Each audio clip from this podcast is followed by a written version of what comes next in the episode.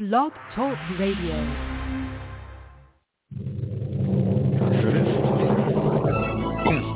This is All About Wine, a talk show dedicated to the wine industry since 2009. Featuring winemaker, cellar master, vineyardist, and tasting expert, Rod. Ron. Basically, what we're trying to do in this program is just trying to educate people and trying to make wine less confusing and more friendly. More friendly. From coast to coast and around the world. You know, we really have had some some neat people on the program. I, I just I love that. Post your questions and comments during the live show on our Facebook page at www.facebook.com forward slash all about wine All About Wine. BTR. Again, that's www.facebook.com forward slash all about wine All BTR. BTR. All about wine is on. Yeah. Here's Ron.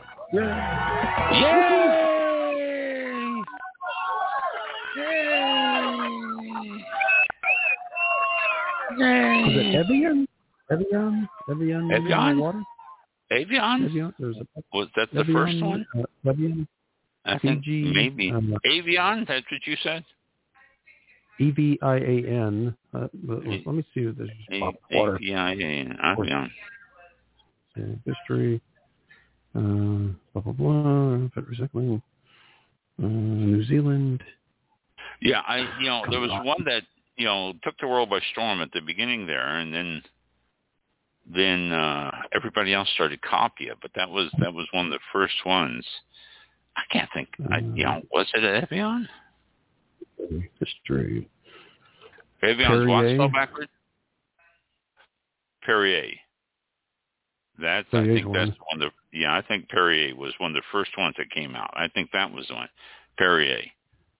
I'm, I'm I they may still sell it. I never see it, but but Wow. The first the first commercially distributed water in America was bottled and sold by Jackson Spa in Boston in 1767. That Are you going back Bottled. that far? Because that I don't. I know. I don't. Don't think that's what I was thinking of. But you know, maybe. Wow. Uh, I didn't wow. realize it's going on. I Huh. didn't know bottled water was around that long, and that was true bottles there. They they weren't throwing away the plastic. That was Oh, yeah. bottles there. Yeah. Yeah, definitely. You could Wow. not throw that at somebody. Uh, yeah, I don't see anything. Uh, I think it was Perrier. That, I, I think that's what I was thinking of because Perrier was all over the place. That was the one, and I never got it because I kind of say because it was expensive when it first came out, and mhm. I think it was in bottles too. It wasn't in plastic. It was actually bottles, and yeah, Mhm. it's like the Pellegrino, or is that that's what it's called? Uh, uh, that's still in bottles too. They advertise that on TV. But we're this Yeah, is all about uh, wine. We were just talking about bottled Oh. waters here, and and the whole uh, the whole multi-billion dollar business of bottled water and what it involves and everything. And before the show, and we just bled over onto the show trying to think of the first one. But I think Perrier was what I was trying to think of uh, on that as the first yeah, one that like really. bottle. It's been around for a long time too. It says the 19th century. It's been going. Been So, uh, yeah, it's. Wow. Yeah, I never, Perrier. never knew Well, yeah, I think that took America by storm, and then everybody says, "Wow, if they can just sell water, we can do it too." And so, right. yeah, every, everybody else started to sell water also, and Yep. now you can get all sorts of different waters and flavors and all sorts of different stuff on there. But yeah, Mhm. uh, I guess I, I don't know. They may have competition on that stuff too. I don't know about bottled water. They could have a, you know, competition of who's the best and compare, you know, this flavored water. I have a strawberry bottled water here, and so they have to have all the strawberry bottled waters and compete against it. And they have a person who is Uh. a sommelier of bottled water, and uh, you know, speaking of it be though? It's not like not like wine where you have to ferment water for, you know, or age it. I mean, what's No. what's water going to do? Just pull it out of the ground. That's all you do. You know, that's that's about Yeah. it. Like I don't get it. here, Zephyrhills. Zephyr Hills is what uh, forty-five minutes, an hour away from us. The plant where they do it in, the- in the Mhm. spring, like forty-five Yeah. minutes, an hour from where I live, and you know, I mean, it's just like it's all guarded. The the the spring is all guarded and everything, and you know, I mean, it's like, oh my gosh, you can't get my water. It's Zephyrhills water, and you know, well, well, oh well. It's a secret secret ingredient. It's, it's uh, a secret ingredient. Yes. Heavily guarded. Heavily guarded ingredient, water. yeah. Welcome to the show. It's, uh, yeah, Thursday, welcome to the. Yeah, there you go. Thursday, May 3rd. Today's my anniversary, by the way. I, you know, my wife and I are celebrating. Oh. I think. Thank you. Wow. I, I, I you know, how many years? I don't know how many years. And neither does she. Oh, everybody's happy. Thank you. There you go. Much better. Thank you. Got it. Got it. Um, yeah. I don't know how many years. Wow. We we always we always forget. Uh, I mean, we lived together for a few years before we actually got married, and and so you know, people say how many years, and we just throw out a number because people are happy to hear the number, but we're not really sure. I I think I, I want to say 24 years, and but we were together for like four or five years before then. But but uh, we got married on Friday the 13th, so next year it's actually going to be Friday the 13th for us. Um, we wow. chose that chose that date because if something ever happened, we can always blame it on the date. So, um, but well, happy anniversary yeah. to both of you. And thank you. And engineer, yeah, yeah, uh, yeah. We uh, uh, hmm. we didn't go out, didn't do anything. Although I went out and got a big barbecue dinner for us last night, brought it home, that was our our big anniversary meal. So, hmm. uh, speaking of, I started to segue into the show when we were talking about water there, about what are you going to do? You know, I have, you know, people taste water and have uh, taste it.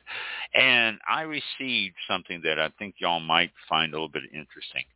This is the Atlantic Seaboard Wine Association. It's located in Burke, Virginia and they are having their 16th Atlantic Seaboard Wine Association wine competition coming up on August 14th and 15th of this year.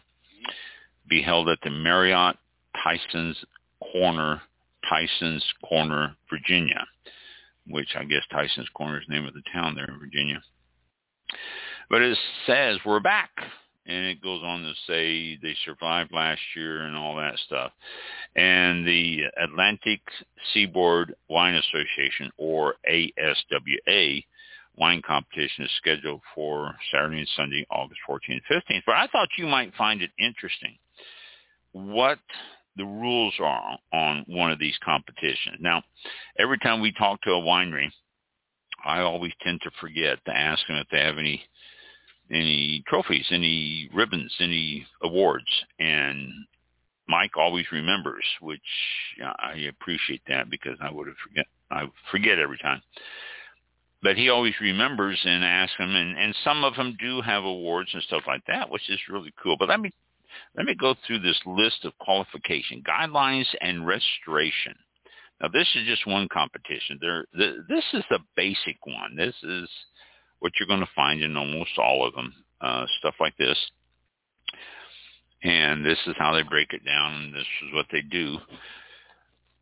So you can apply this to just about anybody else. But the first one, the states that qualify for this competition are the East Coast United States. Basically, it's from Maine all the way down to Florida, and it includes uh, but pretty much all the East Coast, including Pennsylvania and uh, you know Vermont, South Carolina, North Carolina, all that. Number two, for grape wines, a varietal wine must contain at least 75% of that grape. Blending of non-varietal category grapes is permitted, but not to exceed 25% of the total blend. Interspecific blending is permitted, but must be entered in the proper category. And entries above 4% residual sugar are considered sweet and are to be entered in the appropriate category. All non-grape-based wines must be in, in, the appropriate category. So there you get all sorts of categories there you start with. Three, all fruit juice, uh, grapes, honey, fruit, whatever, must originate within the 17 state region described. Wines made from sources imported from outside of the 17 state region are not allowed. And this is because it's an East Coast competition. When you get the big ones that include the whole country or the ones that include the world, they have some minor restriction on those also. An unlimited number of entries is allowed. Wineries may enter more than one wine per classification category. And I've told you this before, but this is, it says here, each entry will consist of three 750 milliliter bottles submitted for evaluation. Okay, so that's three three regular sized bottles. In the case of wines in the 375 milliliter, which is half that size, four bottles will be required. Wines bottled in the 500 bottle or 500 ml bottles require three. Registration fees are $60 per entry. So it says you can enter as many as you want in every category, but it's going to cost you $60 every time you do it. Pre-registration is mandatory. To register, fill out the form. They, they got the form here, and then submit a check to ASWA. And payment must be made, and the check's cleared or whatever before they accept the entries. And uh, registration should be received prior to the shipment. So don't send your check with your wines. Send your check and then send your wines. Be sure to give the alcohol level of the wine on the application form. Please copy the blank if you want uh, if you want more copies and you can see the website, asawines.org. Number six, all wines will be judged according to the relative merits within their category using a modified Davis 20-point system. That's University of California at Davis, and they use a 20-point system. There will be bronze, silver, gold medal awards along with best of category. Also, a best of show winner will be determined. This one will be clearly superior in its category and have an enological excellence that surpasses all other wines in the competition. That's a tough one to win. If we ever talk to a winery that says that they have a best in show, then we need to, you know, uh, acknowledge their excellence on that because that's a tough category. Number seven is the responsibility of the entrants to ship or deliver their entry wines in good conditions and then they show they have an address here which they actually need to go to. It's not a PO box; it's an actual address. A copy of the registration from previously submitted with the fee should accompany the wine shipment in order to avoid possible errors. So you make a copy of your of your uh, original submitment and put it in the box, and then you mark it. Okay. These are just rules, and this applies to just about every single wine competition you, do. Number eight, please forward us the tracking number of the shipped wine so that we can ensure proper delivery.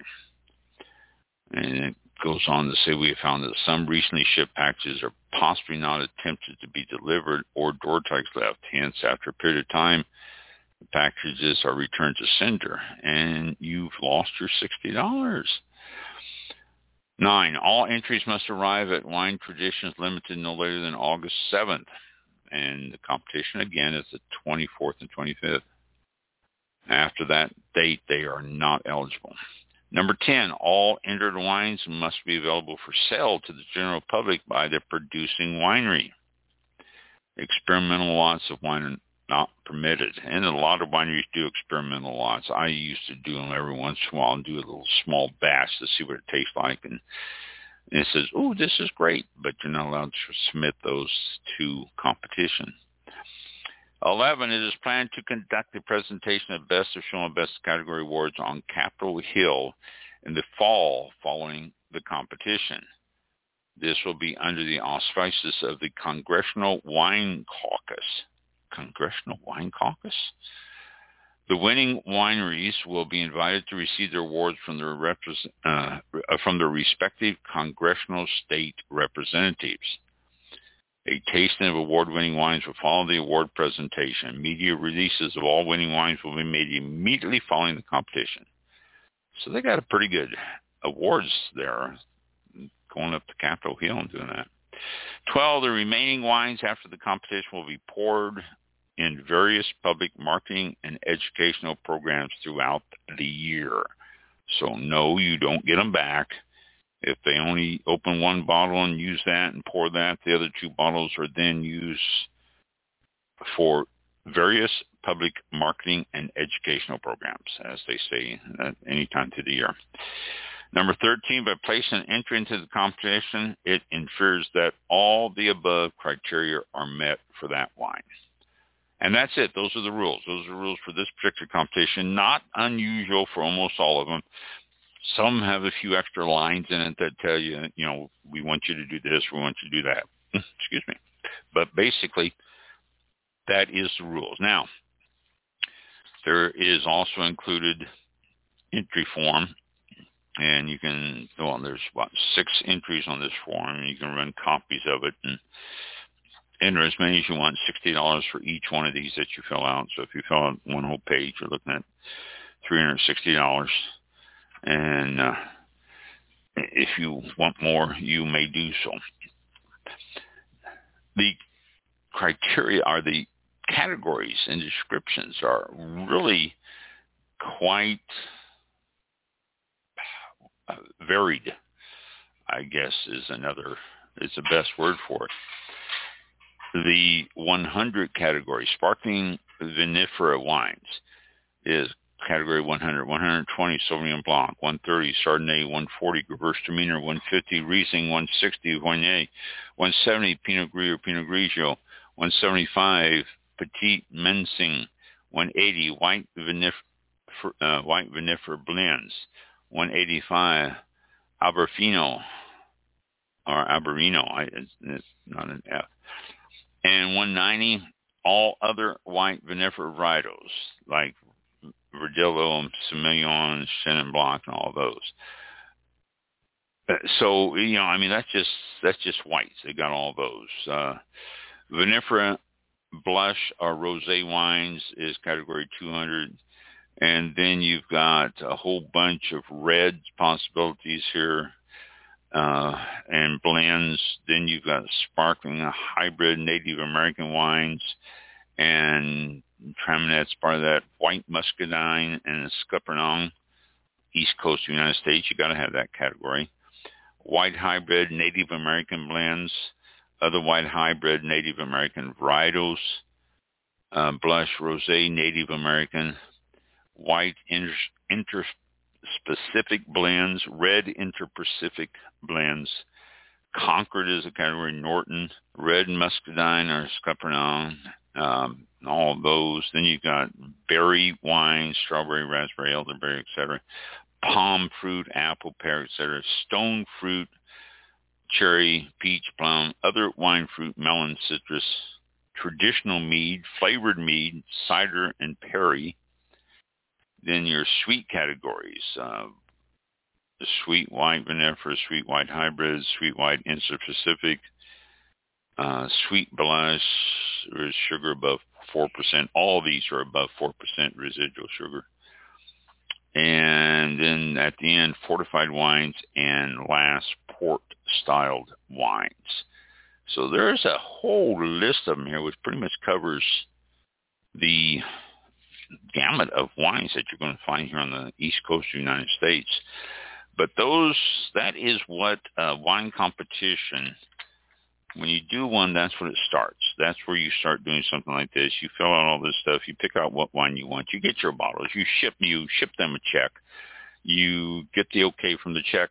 Then you package up your wine and you ship it to them and say goodbye because if they don't use it, they will. So you're not going to see it back. Calif- uh, California, Florida State Fair, and almost every state has a wine competition. I, I never checked into it, but from what I've talked to people on that over the years, every state has a wine competition. Florida does too. You can get your wines there if you want to drive and pick up your wines afterwards. When you send them in for the competition, you can note, you know, I will pick up what is not used. And I think it's five bottles you have to enter, so it's almost worth going down and picking them up. Excuse me. I'm over my cold. This is just sinus cough I got now. So, Florida, you can pick up your unused wines. In some areas, you can just say do whatever you want, all that. But that's interesting. I'm gonna have to check and see if all state fairs have a wine competition. Hmm. Let me make myself a note of that because I could probably look it up online. Do all state fairs have a wine judging? All right, I'll look that up. Um, so that's a competition. That's what people go to or go through just to get it entered. And then it's a matter of if they win the category or whatever. Sometimes there's only one in the category, so they win by default. But a lot of times you'd be surprised how many of these strange and odd categories have numerous entries. Florida State Fair does. That's what I'm based on. Bacardi. Uh, I'm saying this not because it's wine, but because of the fact that they are starting to use biodegradable bottles. Yay for them. I just read somewhere the other day where Coke is starting to use paper biodegradable bottles. Bacardi is using this. It's uh, and well, doing their thing to help the environment, which is good for them. Uh, these will start coming in Bombay Sapphire Gin, Grey Goose Vodka, and Patron Tequila, Martini, uh, Martini Vermouth, and Dewar's Scotch. Uh, Martini Rum will be the first to convert to the PHA bottles. That's what they're they're called, PHA bottles. So yay for Bacardi. I think that's great. And I, if it works and if we start seeing them and if there's no complaints, which eventually they do get complaints, but if there's no complaints, I'm would not be surprised if we start seeing a lot of other products, including wine, in these type of bottles. They uh, look like you know cans almost, but if they can continue to hold the product and hold it well without any flavor transformation or anything, then we very possibly may start seeing wine bottles in that in the future. Who knows? Environmental friendly. They're already starting to do other stuff and shipping costs and everything for bottles is expensive, so that's always an issue. Got a few things to talk to you about now. Uh, is this it? No, this isn't the one I want. I'm in the wrong spot here. Here I am. A few things to talk to you about here today. It is, let's see, where are we? Is that what I want? No, that's what I want. All right. Uh, the uh, uh, world's most wanted champagne. The world's most wanted champagnes. Uh, I think they have a list. Yeah, Dom Perignon, number one. Dom Perignon. If you've never had a bottle of Dom Perignon, you deserve to have at least one in your life. It's expensive, two hundred and fifteen dollars, the average price of it. You can find it below two hundred dollars if you look around. Uh, Amazon, I guess, is starting to deliver that stuff now, so you can check there uh, Louis Roederer, uh, Cristal Millésime Brut, number two, Krug Vintage Brut, number three. Then uh, you've got, let's see, two more French. Uh, Bollinger is on the list. Uh, Dom Perignon Rosé is on the list. And that's $381, which I can't understand why that's so expensive because you can get rosé very easily because they use red grapes. Uh, Moët Chandon is on the list.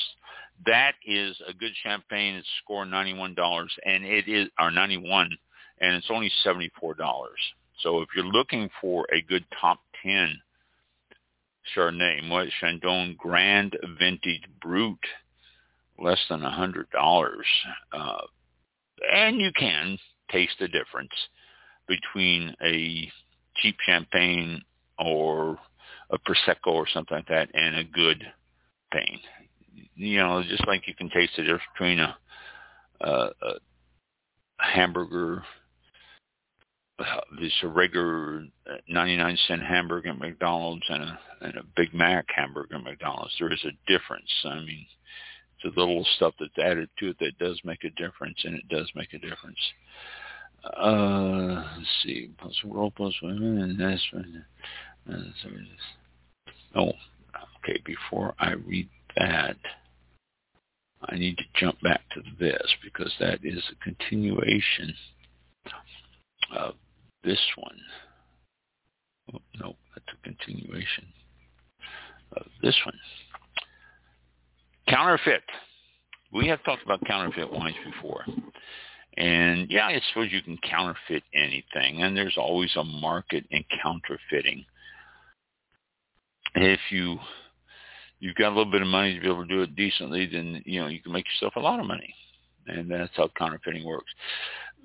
Whenever you think about counterfeiting wine, though, I, if you follow the wine business at all or anything, Rudy uh, Kurniawan, K U R N I A W N, Kurniawan or Kurniawan, was the first person arrested for counterfeiting wine and he was released from federal prison on November 6, 2020, so just a short period ago. Served seven years behind bars as a counterfeiter. Here in the United States, actually, uh, you know, who, who would know?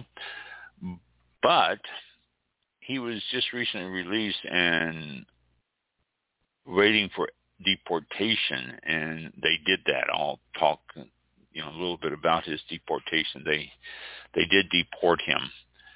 But they're afraid that he's going to be back into the wine business. He sold millions of dollars of fake bottles between 2004 and 2012, and most of that through auction houses and with Condit alone sold 35 million dollars worth of his bottles uh, in just two auctions. Since Rudy has done his wine fraud. It's on everybody's rain, uh, radar now. Everybody's looking for wine fraud. And they're saying, okay, we need to keep an eye on these bottles. We need to see what we can do and all that stuff. Well, this article here brought up a good point. They said it's not...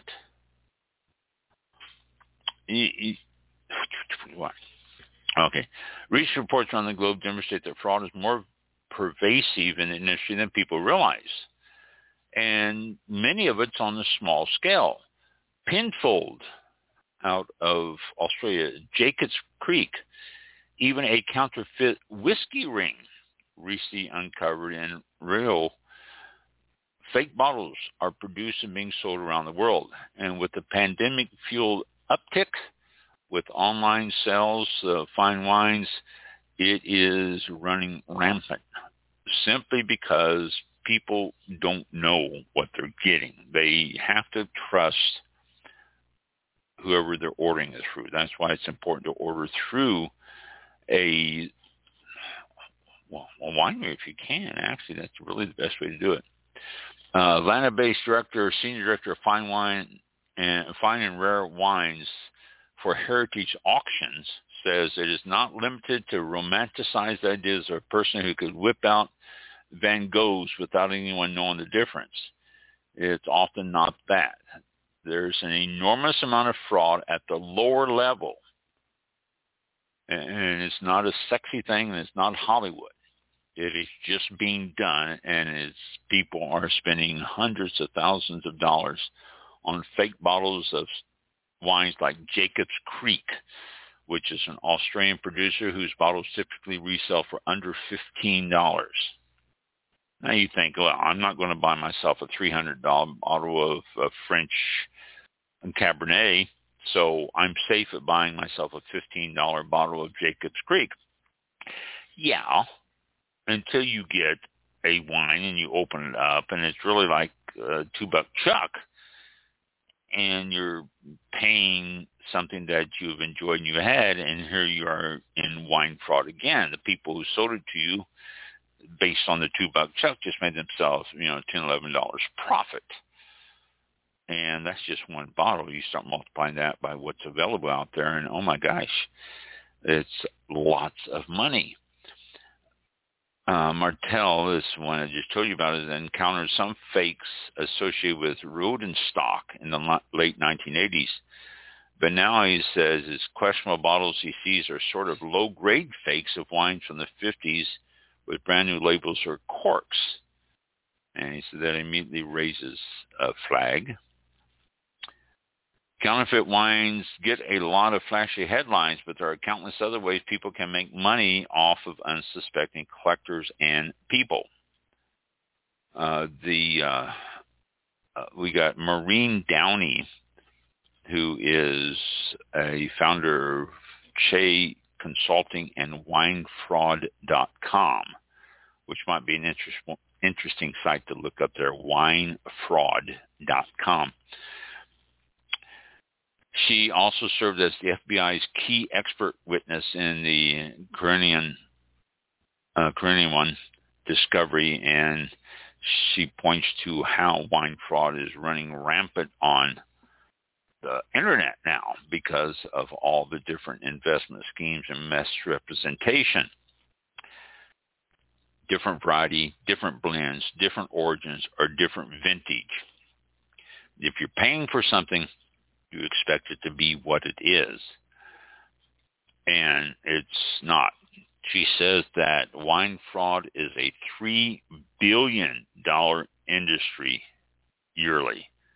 Three, think about that. Oh my gosh, that's unbelievable amount.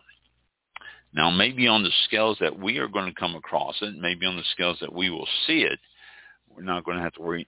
oh, excuse me we're not going to have to worry too much about a whole lot, but it doesn't when you, you want to get a wine that you know you like and you know you enjoy, then you're going to want that to be what you ordered and not something else. I mean, if you're going to spend two dollars for a bottle of wine, you're going to get a two dollar bottle of wine. If you like a fifteen dollar bottle of uh, Penfold or any of the others, then uh, Jacobs Creek, whatever, you're going to expect that because you've had it. And if it's not, so buyer beware is really what they're saying. You have to watch and you have to know. You have to know uh, history. You have to know where these wines are coming from. You have to know who's selling them. When you jump on Amazon and buy yourself a case of wine from Amazon. I don't know. Is Amazon allowing wine sales yet or not? They keep talking about it, but I don't know if they are officially or not. But if you buy yourself a case of wine from Amazon, where's Amazon getting it? What what is their source? Who is that wine coming from? Are they just got a whole bunch of different places that they know of, and if you order a case of something, then they contact and say, okay, we need a case of such and such, and somebody says, well, here I have it, you know, for this much. Okay, that's good for us. We'll make a little profit off of it, ship but it might not be really, really the stuff. So you need to beware. Buyer beware. This is really number one rule in almost everything, and especially when it comes to wine. If you're going to get any wine, then know that it is from a reputable place. Um, good examples here. Uh, Downey has amazed a proprietary database with uh, watermarks and ink colors and paper styles and artwork and things as simple as the sheep on the Mouton label. Does it have an extra curl in its fleece? All this stuff and they use UV lights to detect adhesive and the paper fibers and the labels, knowing that certain fibers were not used until a certain period of time. And they also try to detect the uh, ultra white, uh, which is a paper component introduced in 1957. So if the bottle was before then and it shows the ultra, light, uh, ultra white, then it's a fake. Uh, labels are scuffed and aged with things like tobacco, coffee, and tea as staining agents. So smell the labels if you're getting something that's older and you're, you're spinning it. Look for fine lines on printing. You know, plate printing is going to be sharp, fine lines, whereas dot matrix is a little bit fuzzy, uh, splatter type lines. All this stuff comes into play, and that's you know, if you're going to get expensive wines, again, get it through a reputable. But now, because of all the online stuff, know your source when you get any wine. If you're buying directly from a wine shop, that's cool because they will probably stand behind it if for any reason it's bad. But in places like Amazon, I'm sure Amazon probably has their same liberal return policy, but you know, that's a hassle. Just, it's $3 billion a year. Wow be careful that you're not part of that three billion dollars a year is what I'm saying in any any of the wines. And the is that the one on one or is this the one on one? Uh yeah, here we go. US authorities deport wine counterfeiter Rudy Kurniawan uh, according to Immigration and Customs Enforcement, the man known as Dr. Conti was flown to Indonesia on April 8th. What he's going to be doing next, no one knows. He has not been banned from wine, which is odd. Uh, December 18, 2013 is when he was pronounced guilty for selling uh, counterfeit wines, but you know who's what's he going to do now? We we don't know, and he doesn't know, and he just sort of like disappeared. But you know, if he's working some other scam, he can change the name, or he can work through someone, or anything else. So it's sad. He's one that we know about, but there's so many others. But he's no longer in this country. He has been he has been shipped away back to Indonesia, where he's originally from. Okay. Uh, oh, here we go. A couple of things here. Glassy wing sharpshooter, Pierce disease. We've talked about this for 11 years now, 12 years now, almost 12 years now. We're going on 12 years.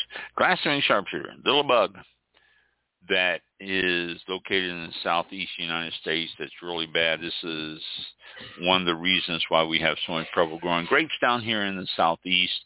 And it's warm and so it doesn't die in the in the cold weathers because it doesn't get cold enough. And now California is worried. Uh, warmer winters. The colder climates are not as severe as they used to be in California. They're getting cold weather, but it's not hanging on for a few days like it used to. Uh, in Central Valley, Northern California, and all that, it is staying warmer longer. And because of that, we're starting to get an outbreak of Pierce disease in California. It says sometime around 1990, an exotic winged menace arrived in Southern California. No one knows exactly when or how it got there.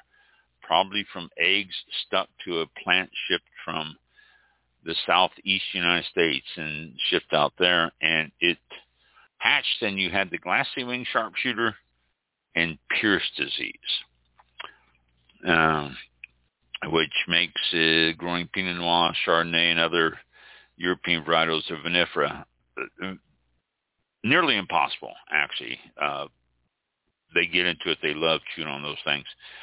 Within a decade of being spotted, the transplant had triggered a major Pierce disease outbreak that destroyed hundreds of acres of prized varieties in Temecula Valley, which is the wine-growing region between Los Angeles and San Diego. No cure for Pierce disease. I've talked about this before. Uh, look up complete information on Pierce disease, and there's no cure for it. It's caused by the bacterium Xylella fastidiosa, fastidiosa. I always pronounce that wrong. And it uh, it's just an epidemic. It's the leaf hopper. It goes through a four-stage cycle, and you can't kill it by one spray it has to be because the sprays don't affect all four cycles. You can kill the adults and the nymph, but you can't kill the eggs and the uh, dormant stage of the of the sacs. I, it just and it also hard to get the spray. It's about a half inch long, and it likes citrus orchard, uh, orchards also, which are near vineyards. So it also affects the citrus trees and stuff. So they are really, really stepping it up. It is something that is scary for California. They've been worried about it for years there. Uh, it's a sporadically infected California uh, back in the 1880s uh, when about 35,000 acres in the Los Angeles basin were wiped out. At the time, they had no idea why. This 35,000 acres died. Uh, but, know, uh, the glasswing sharpshooters uh, is a relatively obscure parochial disease brought onto the state by Pierce disease that has really devastated it off and on. They're unable to invade Northern California's major wine growing regions uh, because, well, because of the host of citrus and olives that need to be planted in favor of it. They like that too, and if they can get a foothold, whereas Napa is grapes. Sonoma is grapes. Uh, Mendocino is grapes. If you've ever been there, you're not going to see orchards of citrus or olive trees or anything else. They pretty much stay with the grapes. And because of that, you're uh, affecting Northern California. Not that it isn't, uh, well, it's warm enough and it's cold, not cold enough there on a serious of time because it's warming up. But the glassy wing sharpshooter is now spreading to the California wine regions, Southern California wine regions.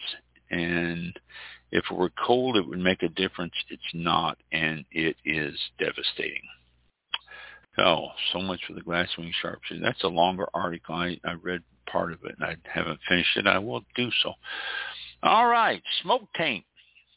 The reason I want to talk about this again simply is this is a good article here about smoke taint, and I just want to highlight it. But California is already starting out with a very warm year, a very dry year. They're not getting nearly the rains that they've done. And yeah, I know you start thinking about it with all the acreage that's burned over the last two or three years, you wonder if there's any fuel left for wildfires to take hold and move themselves through the state. I, good question. I don't know. There might not be. But in 2020, the wildfires ravaged Northern California and Western Oregon. And much of the West Coast was blanketed in smoke. And this came on the heels of major fire events during the previous three years that have burned 3.8 million acres in California alone. Wow. Australia has suffered devastating fires in 2019 and 2020 that affected Queensland, New South Wales, South Australia, and Victoria, all wine-growing regions. Whenever there are wildfires and smoke events in wine country, a multitude of horrors are inflicted upon those who live there, and not the least of which smoke plays a major factor, not just on the grapevines, but on the people too. Uh, smoke on grapevines, though, is complex. Just because you have smoke doesn't mean your grapes will be smoke impacted. What uh, growers are told is there, if there is smoke, there is a potential risk, but it's just a potential risk. Don't assume. It's very difficult to predict what the smoke is going to do. It is saying it is a complex mix of things to go from having some smoke in the vineyard to having an impact on the quality of the vine or on the wine, I'm sorry. You have to look at all the various factors to start to understand whether a particular exposure is going to result in a problem or not. That's the problem with smoke taint. You don't know. You don't know if it's going to affect your wine. You don't know if it's going to affect the grapes or not. And so therefore, you just sort of, well, okay. But the effects of smoke on wine grapes can range from what's referred to as an influence or impact, which can be relatively minor. These grapes can still be used to produce wine, perhaps with some corrective measures. The scale goes all the way up to smoke taint where the wine is considered faulted. Smoke-influenced wines can smell like mesquite smoke, tar, and clove.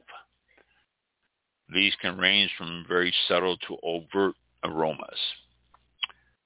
Early on in a fermentation, smoke taint will actually smell really nice, says Brian Rudin, who's a winemaker at Canvasback Vineyards. It can have a woodsy resinous spice that's attractive or smells almost like Mexican chocolate. But it can become a distraction later in the wine's life and add a layer of flavor that doesn't belong. Hence the problem. You start doing it at the beginning, you smell it and it says, oh, this wine is good. I love this. This has got a nice different aroma to it. It's very pleasant put it in the bottle, you send it out, and people open it up and say, "Oh my gosh, this is horrible. This is, you know, it's got smoke taint in it," because it doesn't just stop right there. It says aromas in smoke tainted wines can become increasingly distinctive. It's not the kind of subtle waft from a distant wood fire. It's burnt salami served on an ashtray. This was a quote here from Tim Kirk, who's a winemaker in Austria's Canterbury district. Uh, Caleb Foster, who's a winemaker in Richland, Washington, says it's like licking an ashtray or the burnt side of a cigar. I tend to get these flavors at the tip of the or the tail, at the very beginning of the taste or in the finish. And neither one of them are pleasant. You don't want to taste an ashtray at the beginning of sipping a wine, or you don't want to end up with this taste in your mouth and in your throat. So, smoke influence in wines occurs when trees and other ve- vegetation burn. As much as a quarter of wood consists of a compound called lignin. That is a structural component that provides a strength and rigidity. When lignin burns, it creates airborne compounds referred to as volatile phenols. These compounds can be transported over long distances. Ultimately, the compounds either degrade or settle on the ground. This can make it hard to determine their impact. One of the biggest questions I get is, I'm X miles away from the fire. Am I safe? Says a uh, uh, expert in smoke taint. It's not about distance per se. It depends on a lot on different factors. We've had vineyards that were 100 miles away more impacted than one that was 10 miles away. So the lignin that is in the grapes will cause this, or in the wood and the trees that will cause this. Another important factor is the freshness of the smoke. The volatile compounds that cause smoke taint can potentially degrade or drop out over time. While people see smoke and worry about its potential effects, smoke's visual presence and even the air quality, air quality index are not necessarily reliable indicators. Particulate matter is not volatile phenols. Volatile phenols are really, really small.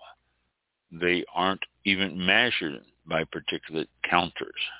So you can't see it, you can't measure it, you don't know what's going on. If they have an instrument that would be able to read it, they would be able to better smoke in the vineyard. Once smoke is in the vineyard, these volatile compounds can get into grapevines and leaves depending on the phase of the growing season, the berries, where they are, how close are they being picked and all that. Berries are like a little sponge. Smoke doesn't stay outside the skin, it actually moves inside. Once the volatile smoke compounds enter the berry, a chemical reaction takes place. This is why smoke taint is bad. When grapes are exposed to volatile smoke compounds, they absorb these compounds and then they add sugar units to them. Okay. I mean, oh my gosh. This process, excuse me, this process is believed to be a defense mechanism rendering these compounds less harmful to the plant, but also more difficult to detect. The phase in the plant's growth cycle can also make a critical difference. Uh, the, the risk remains up until harvest. Earlier smoke events can still have an effect. So if it's up to seven days before following veraison, then you know you may have a problem. If they are the right type, it appears you have pre-veraison exposures that can have an impact on quality of the fruit and the vine. Determining whether smoke influence is present in grapes is not simply a matter of tasting them, which again is, oh my gosh, that's too bad. Tasting grapes tells you absolutely nothing. Yummy tasting grapes can be smoked. Effective with smoke taint, not lit up and smoked. Analytic testing is conducted by a commercial laboratory that examines the amount of smoke in it. And they look for 2 to 13 markers that indicate possible smoke exposure. Invariably, what you're trying to do is make an assessment based on analytics of something that is pretty much at the embryonic stage. Yeah, it shows you how tough it is, how tough it is to, with smoke taint and how it affects it. Uh, some of these markers are also found in toasted oak barrels. So once a wine touches oak, whether during fermentation or aging, you can't evaluate it. it. It's almost impossible to evaluate it for smoke taint. Uh, you can't tell someone your fruit is going to be tainted or your wine is going to be tainted because you, especially if it's been an oak, you can't. You can't tell it because you're picking up the oak compounds, toasted oak.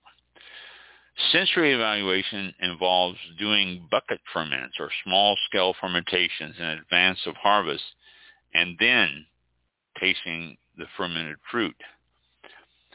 Uh, but you have issues with this, as with everything. There's the challenge of trying to smell and taste juice that is actively fermenting and releasing compounds that can enhance or mask smoke, aromas, and flavors. Human variables abound too. I mean, you know, one person, there's naturally a lot of genetic diversity in people and what they can smell and taste. About 20% of the population they don't taste smoke taint at all. But that leaves 80% that do. Within that 80%, sensitivity can vary by as much as a hundredfold. Uh, Foster, who is uh, the one I read you earlier, uh, poured wine to uh, wine he knew was smoke tainted to a group of winemakers and growers and the responses varied. Not all of them said it was tainted. Others said it was, you know, the compounds that were detecting and stuff like that. And so therefore you run into the situation where if you're one of those winemakers and you say, oh, this is great, and you make it, it's just you're throwing your money away, time, effort, everything. So what can you do to fix this? Basically nothing. Once potentially smoke-impacted grapes are harvested and taken to the winery, various winemaking techniques can either limit or exaggerate any possible effects. The more processing you undertake, anything that's going to extract that juice, you're going to get higher levels of releases of the compounds. Hand harvesting decreases the risk, as does excluding leaves and stems. Minimizing time that juice ferments on the skin also decreases risk. Restricting use of enzymes that enhance flavor or color, cooler fermentations, and keeping the press fractions separate. These are all things that can do it. Again, it's so hard to detect if it's there, so that's a lot of effort and work to go into it. And if it's not tainted, then you just increase your costs. If the wine is lightly smoke influenced, winemakers can try fining agents, activated charcoal or activated carbon, or reverse osmosis. But then again, all of these approaches need to be used with caution because if you're treating something that's not infected with smoke taint, it, it will work, but you know the timing is critical when you do this. You got to be sure it's, it's smoke tainted. If you're going to treat a wine for smoke early in its life, is better. You have to be careful you're not pulling away all the flavors and textures and everything that make the wine what is so nice about that wine. So it is something that you you're rolling the dice on. Am I going to take a chance on this or, you know, at higher levels or later in the process, winemakers may have little choice but to discard the wine. Even with treatment, smoke taint can potentially return as the wine ages in bottles and sugar-bound smoke components become liberated. So what are you going to do? Many times, smoke exposure have little or no effect on final wines. This was the case in Washington's 2018 vintage when wildfire smoke filled the air for weeks during veraison and harvest. Not only did the resulting wine seem to show little impact, it was perhaps the state's best vintage quality in the last 20 years. Who knows? Who who who can predict? That's that's the that's the thing about it. So what are you going to do? Uh, you see a little bit of smoke in there. Is that enough to panic and not crush your grapes? Uh, other times the severe uh, smoke can be severe and the results can be ruinous. Uh, Australian wineries in the 2019-2020 season, the fires there, the whole coast seemed to be on fire. 50 to 100 kilometers away, you can see the eerie red glow from these fires and testing showed levels of smoke marker compounds and grapes 10 times the amount that most people would notice and find objectable uh, in uh, a winery in New South Wales, which was 50 to 100 kilometers away from the fire. Okay, and it was 10 times the amount. Um, a lot of wineries during the fires in Australia and in California refused to buy grapes from growers uh, during these fires became quite an issue because they have contracts with them. I will buy your grapes for this much. And then when they had these grapes that were caught with smoke, they said, I'm not going to buy your grapes. I'm not going to put the effort and cost and everything into making a wine that has a high potential of being tainted with the fires and the growers were quite upset, understandably, because they had a whole season of growth there, and that's their cash crop. That's like growing corn for a year, and then at the end of the year saying, "Well, I'm not going to use your corn here because I don't like the looks of the ears." It's as you're stuck, and that's what happened with a lot of these growers in California and Australia. They had a lot of grapes that they end up dumping because they couldn't find buyers for them because the buyers were afraid that wineries were afraid that they were tainted, and so they didn't do it. So uh, it's it's a problem. Uh, the war is going on. Uh, president of ETS Laboratories, uh, Gordon Burns, uh, located in St. Helena, California, said the areas impacted are completely unprecedented. If wineries need a number for a, the purpose of insurance coverage, we can help with that. If they're trying to do analysis to make harvest decisions for this year, it's unlikely that we can satisfy that need. So that's he came out with that mid-September. You know, ironically, later that month in September, ETS main laboratory had to close due to wildfires in the immediate vicinity. So you understand the problem with smoke taint. I've talked about smoke taint, getting it in. This goes into a little bit more details, a little bit more reasons why. And I thought that was very interesting that little small microscopic things floating in the air can affect your grapes here or they can affect it 100 miles away, which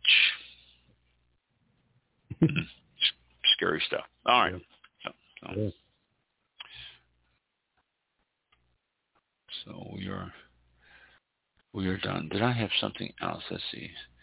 Uh, so, nope, nope, nope, nope, nope, no. The smoke taint, okay. Oh, quickly here.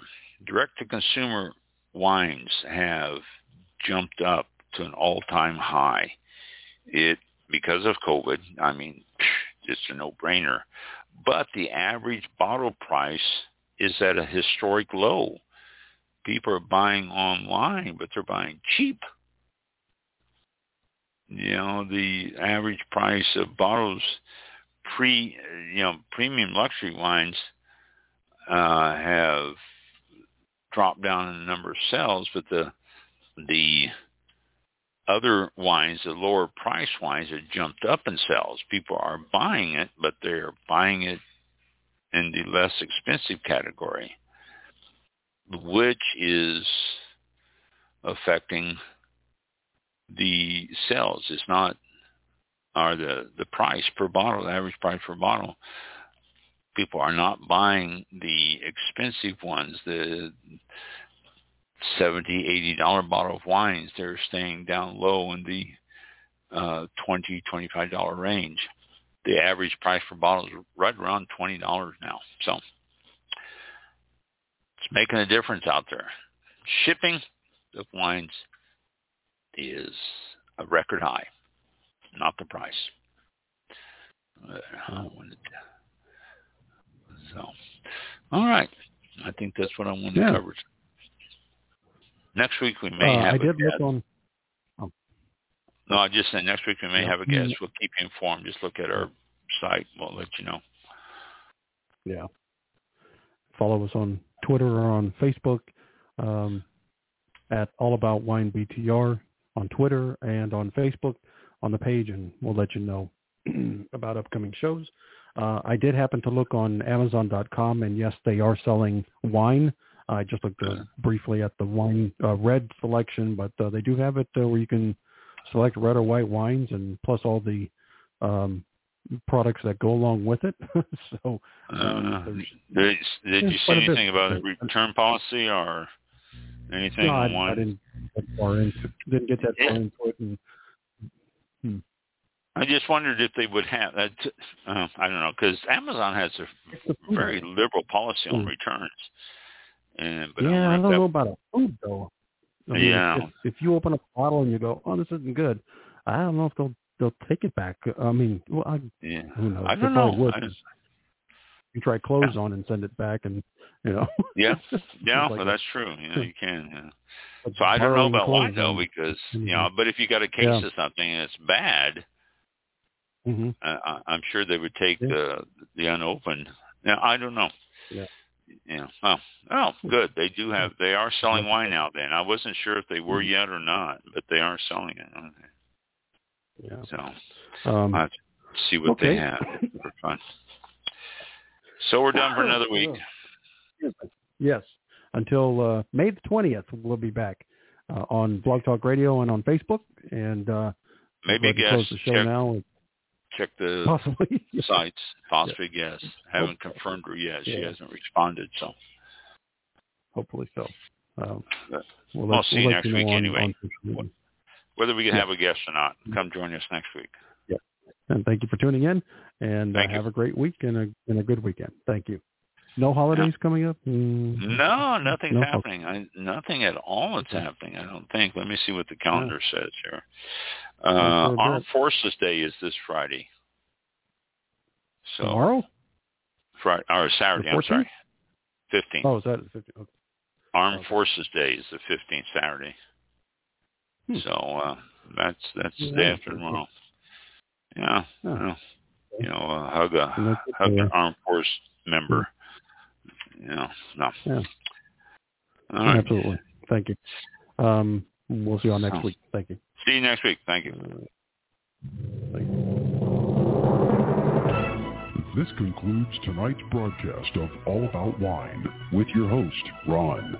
For show information, links to All About Wine on Twitter and Facebook, or to be a guest on the show, visit the show website at www.allaboutwinebtr.com.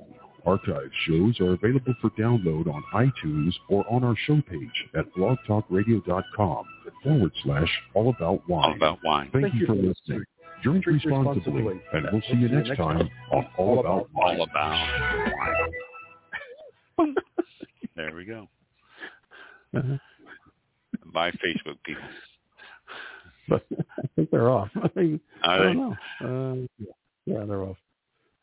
Oh, Blog Talk Radio is still here, though. All right, yeah, they are. we'll go to the dream. right. Bye, Blog Talk Radio. Yeah.